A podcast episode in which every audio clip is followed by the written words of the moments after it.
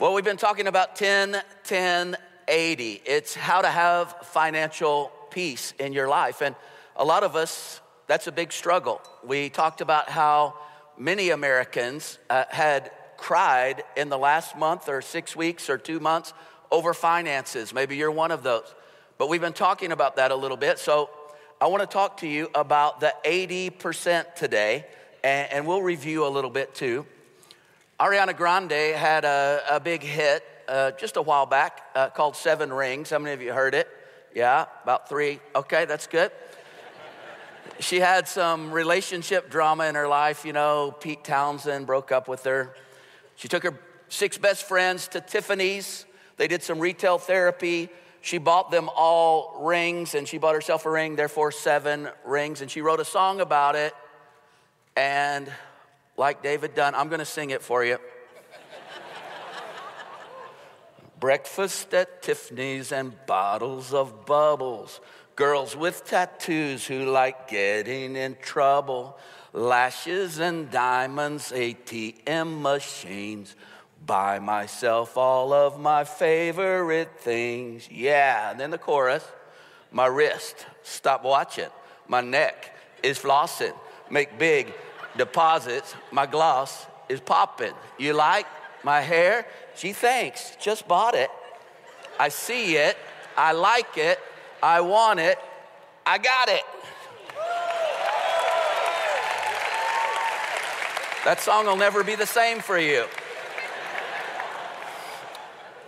But here's the thing that last line I see it, I like it, I want it, I got it that kind of defines us a lot in, in America, doesn't it? I, I, it might be a good line for a song, I don't know, but for financial peace, not so much. And, um, you know, we all might want to live like Ariana Grande, but on a limited budget. That might not happen for you, right? Might be a real challenge. I didn't learn my lesson at Tiffany's, but I did learn a lesson early in my marriage. Not long after Laura and I got married, a credit card came that came with a $2,000 loan. They just stuck it right in your account in the bank with the card, you know, when you got it. It was like Christmas for, for me. I mean, we were just, it was so hard to, to get by. And all of a sudden, an extra $2,000, the interest rate was just a measly 28%. And, you know, I should have, probably my first clue should have been that it was from the Loan Sharks of America credit union, you know, but Uh, uh, you know how actors always say break a leg? Their, their theme was something like that. We'll break your legs or something, you know. But it, it was, it was kind of scary because that thing, as excited as I was when I got it, became like a noose around my neck. And I would try to pay it off and try to pay it. I, you know, usually I end up paying the minimum. After two years of paying the minimum, you know what I owed on my card? $2,250. So more than I started with. I mean, that's how, how bad it was. And that happens a lot to us in life. Finally, I, I crawled to my father in law in humiliation, asked him if I could borrow the money before I, you know, owed him, I mean, owed them $10,000. And he graciously loaned me the money at 27% interest. No, he didn't charge me interest. But I, I mean, it was humiliating. And I finally got out of it. But the whole idea of I see it, I like it, I want it, I got it. It's great for a song, but not so much for life. So we have to use some wisdom. We've been talking about 10, 10, 80. We're dividing up our finances in percentages. If finances are tight, the tendency is to think, I need more money. I need to go get another job. I need to work over here and get some extra money. And for some of us, that might be true, but for most of us, if we're really honest, the real issue is not income, but spending. And millennials, I think that you are an amazing generation. It's in, there's never been change like this in the history of the world. You've adapted to it. But it is so easy, isn't it, to think, I want to live like my parents do right off the bat. And you don't realize how long it took them to get there. We don't think about that. So uh, we want it overnight. And all of us do that. All of us do that in, in, in different ways. I realized early in my life I had a spending problem more than an income problem. And if I could get my spending problem under control, it would bring a lot more peace into my life. And so I want to talk to you this morning about how to get a handle on that. because I want you to spend in a way that blesses you rather than breaks you. Let me say that again. I want you to spend your money in a way that blesses you rather than breaks you. So, we're going to look at the book of Ecclesiastes today. The wisest man who ever lived, maybe the wealthiest man who ever lived. He was right up there in the top four or five, for sure, of the wealthiest men of all time. I want you to, if you have your Bible, you can turn to Ecclesiastes chapter 5, or you can open up your little worship guide there, because I got it there for you. There'll also be notes on the screen. But this guy knew all about money and what it meant. His name was Solomon.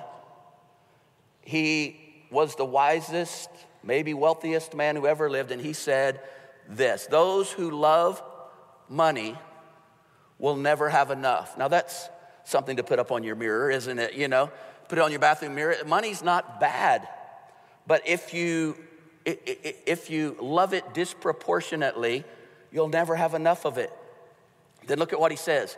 How meaningless to think that wealth can bring true happiness. Now, one of the things that's fascinating about this statement to me, it was made almost 3,000 years ago, and it's backed up by the latest neuroscience and psychology and psychiatry of the last 10 years, the happiness research that says once your basic needs are met for food, shelter, water, clothing, there's little correlation. that the curve begins to flatten out really fast. Once you get past a certain amount of money, it starts to flatten out your happiness level having that money. Solomon goes on, the more you have, the more people come to help you spend it. So, what good is wealth except perhaps to watch it slip through your fingers? It's so true. The more you have, the more people come around and want to help you spend it. Ariana Grande has six friends. They love to help her spend her money. They, she bought them all rings at Tiffany's. MC Hammer doesn't have any friends. Why? He went broke. Some of you are looking like, MC Hammer, who's that? right? We can't touch this, right?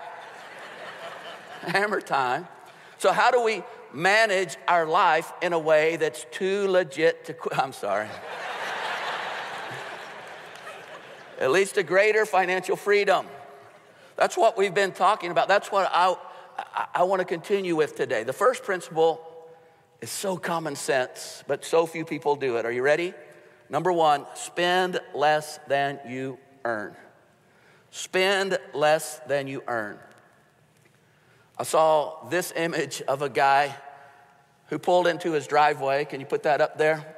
Yeah, and uh, this is what he saw when he pulled into his driveway and he just totally freaked out. Now, it was an April Fool's joke, empty boxes, okay?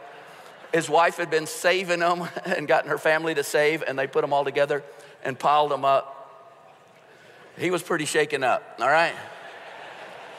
But you know, we talked about how one click is not your friend. Alexa might not necessarily be your friend. I read this week about a six year old girl in Dallas that started talking to her family's new Amazon Echo Dot, you know, and she, she talked about cookies in a dollhouse. And according to GeekWire, Alexa reportedly misunderstood, you know, the conversation and ordered seven pounds of cookies and a $170 dollhouse. Amazing. And, and then it, it kind of went around viral on the internet what had happened. And California television station channel CW6 broadcasted a news segment on it. And according to Quartz Media, when TV anchor Jim Patton said, I love that the little girl said, Alexa, order me a dollhouse. Alexa's lit up in houses all over California and ordered dollhouses. It's like, ordered, you know? It's amazing. So it's not uncommon when we think about how we live life and how easy it is to spend everything that we've got and then go into debt, right? Borrow even more so we can cover those expenses. I know it sounds basic spend less than you earn. But in our culture today, I think we need to be reminded spending less than you earn is going to be the path to financial peace in your life, to give you some margin in life. Now, we all come to money from different perspectives, we come from different families, and depending on the family that you grew up in, it shaped your view of money. You know anyone that grew up in the Great Depression? Maybe some of you know someone that grew up in the Great Depression, and it was like, it, oh, the way they viewed money was so different than how we view it today. I mean, like for Christmas, they would get like one orange, you know? And, that was the whole Christmas and how they thought about it. I was a saver as a little kid, but my mom would always, you know, go into my little saving jar and get lunch money for school and put an IOU in there. And I don't remember getting paid back, really. You know, I was thinking about that. Might need some therapy, mom. But, um, you know, and, and, so I became a spender. You know, I thought I'd spend it before she did. And uh, when we got married, I uh, told Laura, you know, I love to spend, she loved to save. And I said, honey, it, you're just going to end up with a, with a lot of like empty IOUs. You know, it's just going to be and, and it just, your perspective, however you grew up, is skewed by that. But 10 10 80 is how we manage the stuff in our life that leads to financial peace. It's based on proven biblical principles that believers have used for ages to help them manage the stuff in their lives. Just a little review. You remember the first 10. What do you do with the first 10? Okay, okay, it goes to God, right? It's called the tithe. Not because the church needs money or God needs money, but because God says, This is how I know that you understand that I'm owner of all of it, that I'm in charge of all of it. And again, don't get all legalistic. Start somewhere, take baby steps. You know, maybe you want to give 1% to God's kingdom or 2% or 3%, but start somewhere. You know how we do communion? And it's a reminder of what Jesus did on the cross for us. And Jesus said, Do that often. We do it every week. It's the same thing with the tithe. That's what it's about. It's not about God needing our money, it's about our hearts. And it's like God, He likes to give us like these physical things to do to remember things. God, it all belongs to you, it's all yours. And it's also how He makes a difference around the globe and all the things that we're doing, fighting poverty and sex trafficking and all the things that are happening. Last week, we talked about your saving power. You know, what I have found is when I do the first 10% with God, 90% with God and me is a whole lot better than 100% me. And He does amazing miracles. But then the next, what do you do? The next 10%? Pay yourself, right?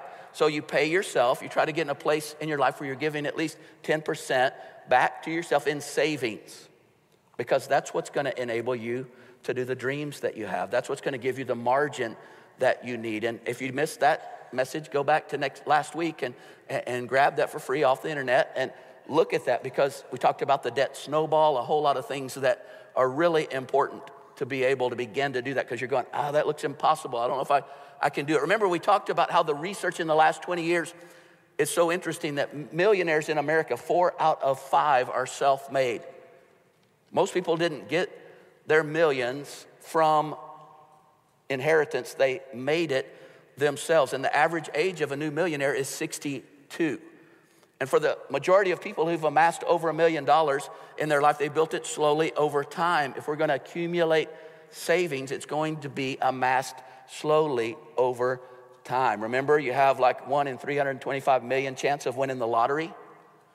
And everybody goes, well, there's always a shot, right? You know, but that's what we do in, a, in America. And some of us, that's our game plan for retirement. The lottery, not going to happen.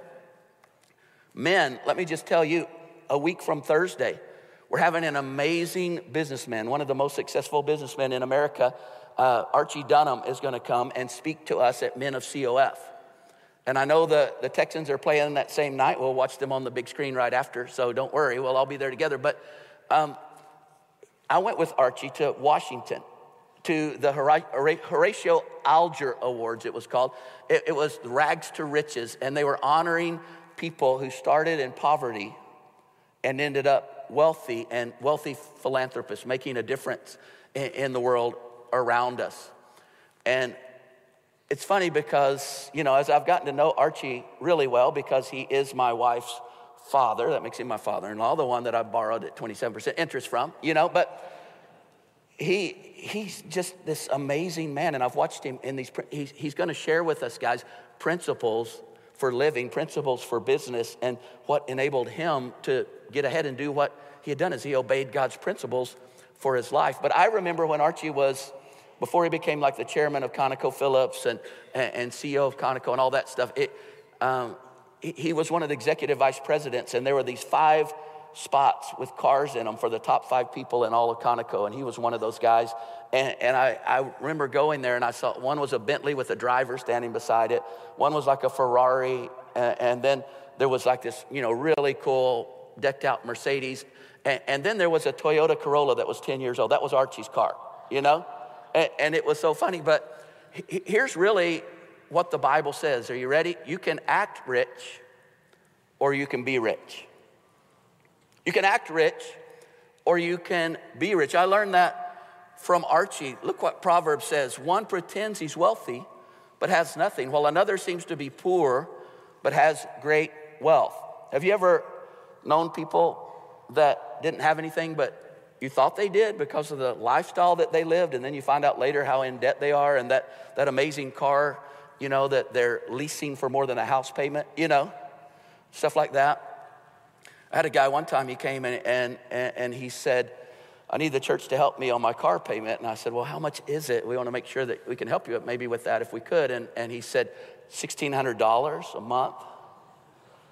And I said, Buddy, I think you need to get a new car, you know? I mean, a different car, uh, some kind of old car. You could buy a car for $1,600, you know, but uh, it, it's, it, it's important. A lot of times when things get difficult, the, the temptation is to think, I've got to play better offense. I, I need to get more money coming in. And who doesn't love a good offense? Astros, right? Uh, you guys are going, ah, it's too early for that, right? World Series, oh, it's just so frustrating. But what happened to the Stros in those four games? I can tell you in just two words Scherzer and Strasburg happened to them, all right? Those are the pitchers for the Nationals, and they're two of the best pitchers that have ever been in the game, and they just shut us down. All four games. We lost all four games pitched by those two, and we won all three games, not pitched because defense beats offense in almost any sport. Anytime I was watching Oklahoma play last night, you know, I'm a Sooner fan. We lost last week. I was, or two weeks ago, I was heartbroken. Uh, don't clap. I heard that. I saw you too. I know who it is. And and and uh, you know, last night we're playing, and man, we almost lost again to Iowa State because we just have no defense. It's like fourth and 20 and they make it, you know, and I'm like, this is terrible. You got to play some defense. I know defense is boring. When Laura and I first went to the mission field, we went to Costa Rica before Mexico City, and we were going to study language for a while. And I went to my first professional soccer game. Now, you young ones, you all love to play soccer, football there, you know, and, and, and but I, I didn't grow up doing that. That wasn't my experience. And and so we watched this whole game. It took forever. And it was zero to zero at the end of the game. And everyone walked out of the stadium and said, What a great game. And I said, Are you kidding me? That was like 90 minutes of nothing, you know? I, I, nobody, there was nothing, no scoring. And then, and then at the end, I thought, well, finally it's over. And the, like the referee guy added four more minutes of nothing for no reason. I don't even know what's going on.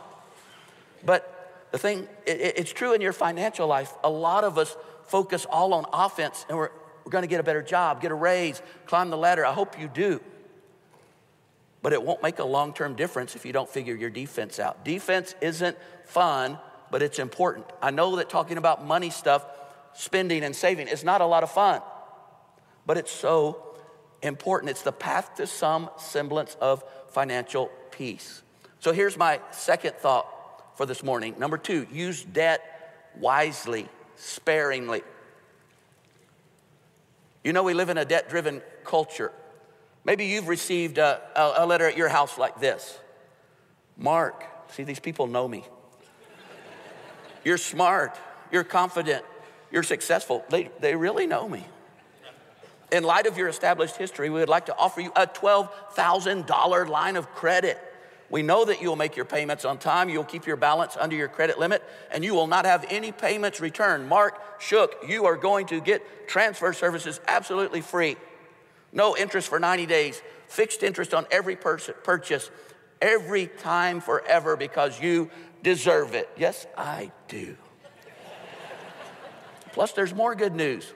Every time you spend $1, there's two membership reward option points. I don't even know what that is, but I love it too. For every one. And not only that, the best of all, there's no limit to the number of points. You would think they would cap those little suckers, but they don't. You can just keep earning those reward points. You just spend more dollars and you get more. I don't know what you do with them still, but they're amazing. Then on a separate sheet of paper in little print, because it's obviously not very important, it mentions that if I forget or fall behind to make the payment, that the interest rates could change a little bit, like triple, you know, on, the card, because that won't happen though, because I'm smart and confident and successful. We all get those, don't we? And I got into trouble with that. I understand the pressure of that. And some of you are reeling under debt right now. You're just, I mean, it's overwhelming you. If you're an average American, it is. It's kind of like that closet that you have in your house. You know the one where you just stuff everything. And, and then every once in a while you open it and think, I need to clean this out. And you go, No, I don't. You shut it, right? That's your financial life. It's like, I don't want to open that closet. I don't want to look at that. I know it's hard, but let me tell you, just as your friend this morning, what's really hard is being deep in debt. What's really hard is fearing every time the phone rings, it's another creditor. What's really hard is running from the repo guy, you know? And, and that's what's hard. It's gonna be hard either way. But the way that we're talking about, the Bible talks about, will give you financial peace. In fact, the Bible is so strong, it says this the rich lord it over the poor. The borrower is the slave of the lender. That's pretty harsh, isn't it? Slave to the lender, but just miss a few payments and see how you feel about that. You begin to see that, you know, they actually own a part of the relationship. That's why the Bible's real clear about not loaning to good friends and stuff because it changes the dynamic. Last week, we talked about that debt snowball. So if you're in debt, go back and get that. Begin to see how to get out. Pay the credit card with the lowest amount on it and pay that off. Get some momentum started. Remember, we talked about that. Number three, and this is where I really want to focus down at the end here spend for real value.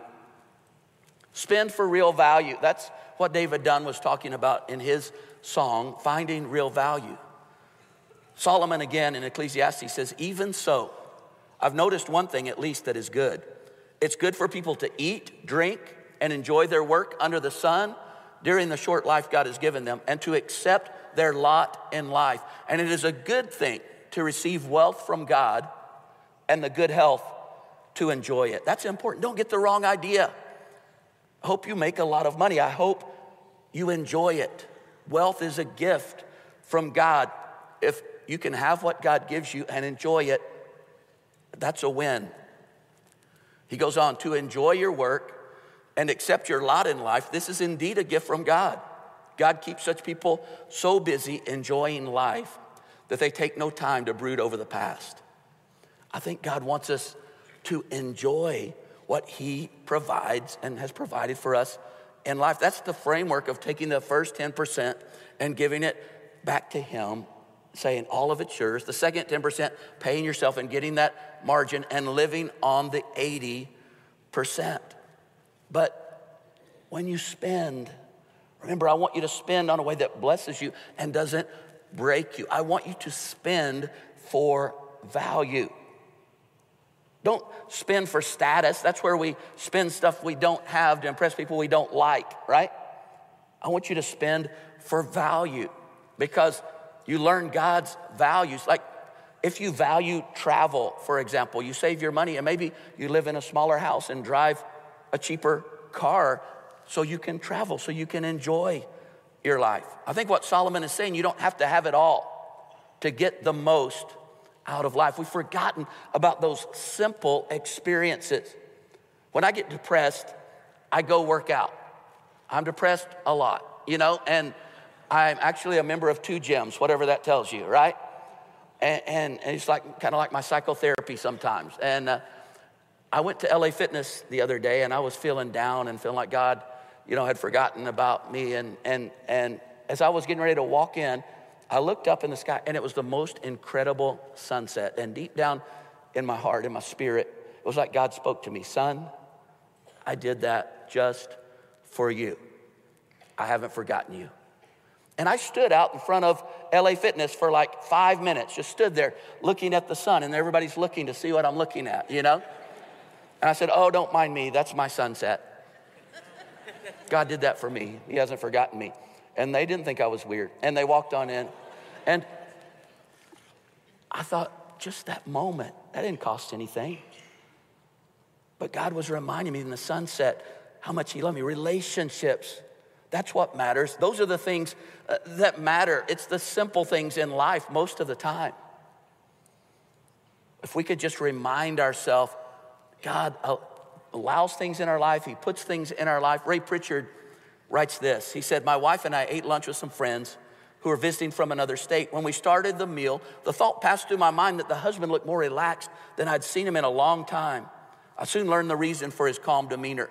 He had heard a minister suggest a simple prayer for the beginning of each new day, and he challenged his hearers to pray this prayer for 21 days straight. My friend said he had been doing it for months now. At this point, his wife chimed in to say it's made a drastic difference in his life. Before he started praying the prayer, he had always come home tense over things that had happened to him during the day, but now he comes home relaxed and in a good mood. As I listened, I thought, what kind of prayer could this be? He explained that for him, the key to the prayer was saying it the moment that he wakes up. The prayer itself is the essence of simplicity. I wrote it down there for you in your worship guide. Heavenly Father, you're in charge of everything that is going to happen to me today, whether it be good or bad, positive or negative. Please make me thankful for everything that happens to me today. Amen. And I think Solomon would heartily approve of those sentiments. And what Ray Pritchard's friend told him was he said, What I found is this prayer makes all the difference, not because it changes my outward circumstances, but because it changes everything inside of me. And it changes the way I look at life. Have you ever read the little book of Haggai? I'll just close with this. You probably didn't even know it was in the Bible. Haggai, he's one of the minor prophets. They don't say that because he was a lesser prophet, they say it because it's a small book in the Bible and it's kind of hidden back there in the Old Testament, but it, it's all about what happens when God's people decide that money's more important than God. Let me just read you a little from Haggai 1 6. You've planted a large crop, but your harvest is small. You have food to eat, but it's never enough to satisfy. You have something to drink, but you're never filled. You have clothes to wear, but they're not enough to keep you warm. You earn a salary, but the money runs out quickly as if there are, are holes in your pocket. Picturesque phrase, like you earn a salary, but it's like you, you put it in a pocket with holes in it. This is the law of the unproductive harvest, and it's gonna happen to us over and over and over until we step into God's principles for us with finances.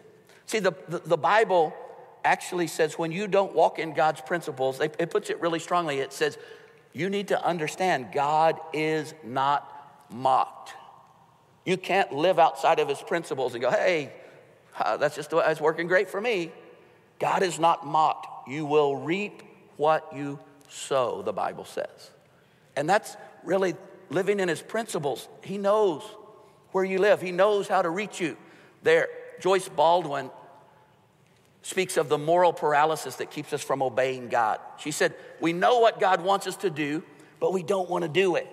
And, and, so it keeps us stuck, and we can't go forwards or backwards in our life. We're, we're just kind of stuck in this permanent spiritual neutral, miserable, unfulfilled.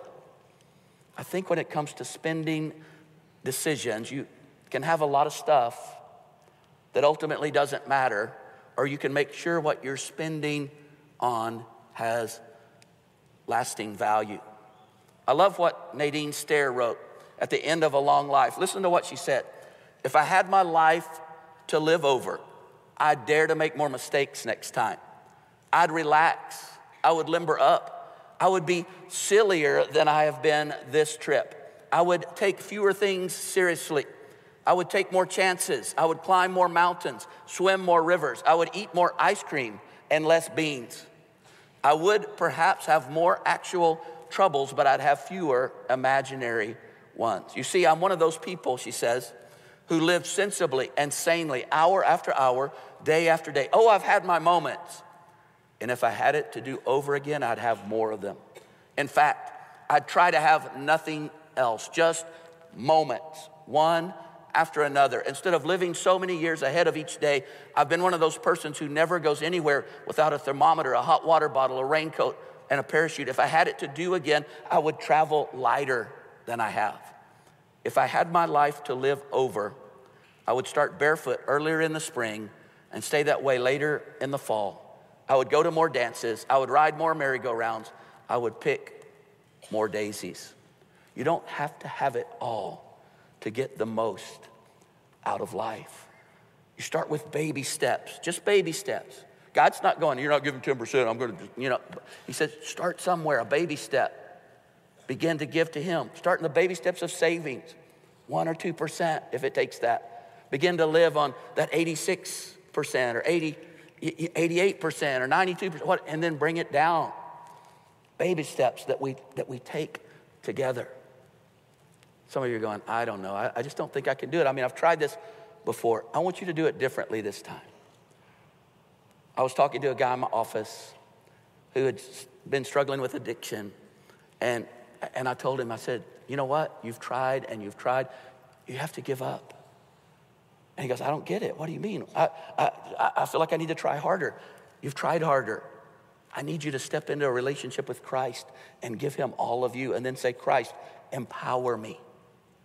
See, here's the interesting thing. When we talk about what Jesus did on the cross, one of his last words that he spoke, and he yelled it out, he pulled himself up on the nails so everyone could hear, and he said in a loud voice, the Bible says, Tetelestai.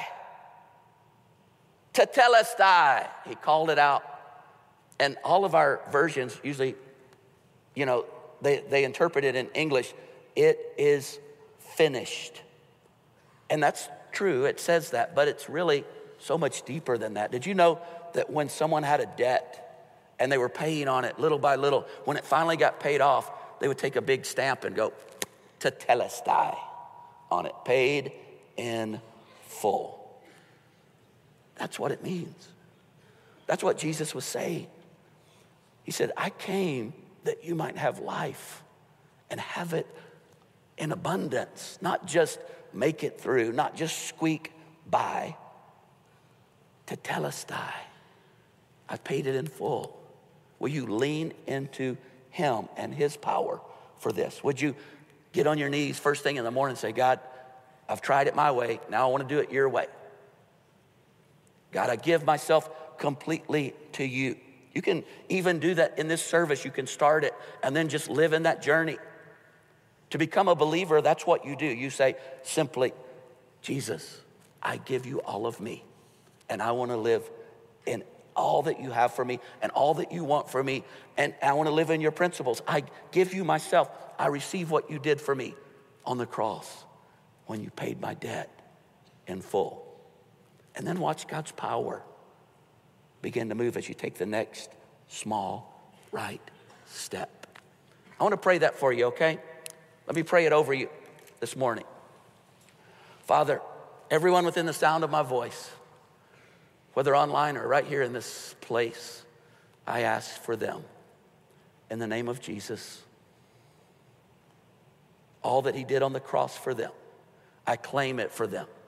God, we've lived too long under these, the slavery of, uh, of debt, and you want us to get out from under this. And so we will by your strength and by your power, step into all that you have for us. We give our lives over to you. We give our stuff over to you. It's all yours anyway. And God, we receive what you did for us on the cross and we step into that and we will step into that each morning. God, I know if we fall on our face one day, you're just going to pick us up and dust us off and say, Come on, little boy. Come on, little girl. You can do this. Keep going. And then we'll start fresh, but we're gonna get there. And I claim that. I say, Come, kingdom of God upon us. Be done, will of God over us in our financial lives. Let nothing stop what you have for us. In Jesus' name, amen.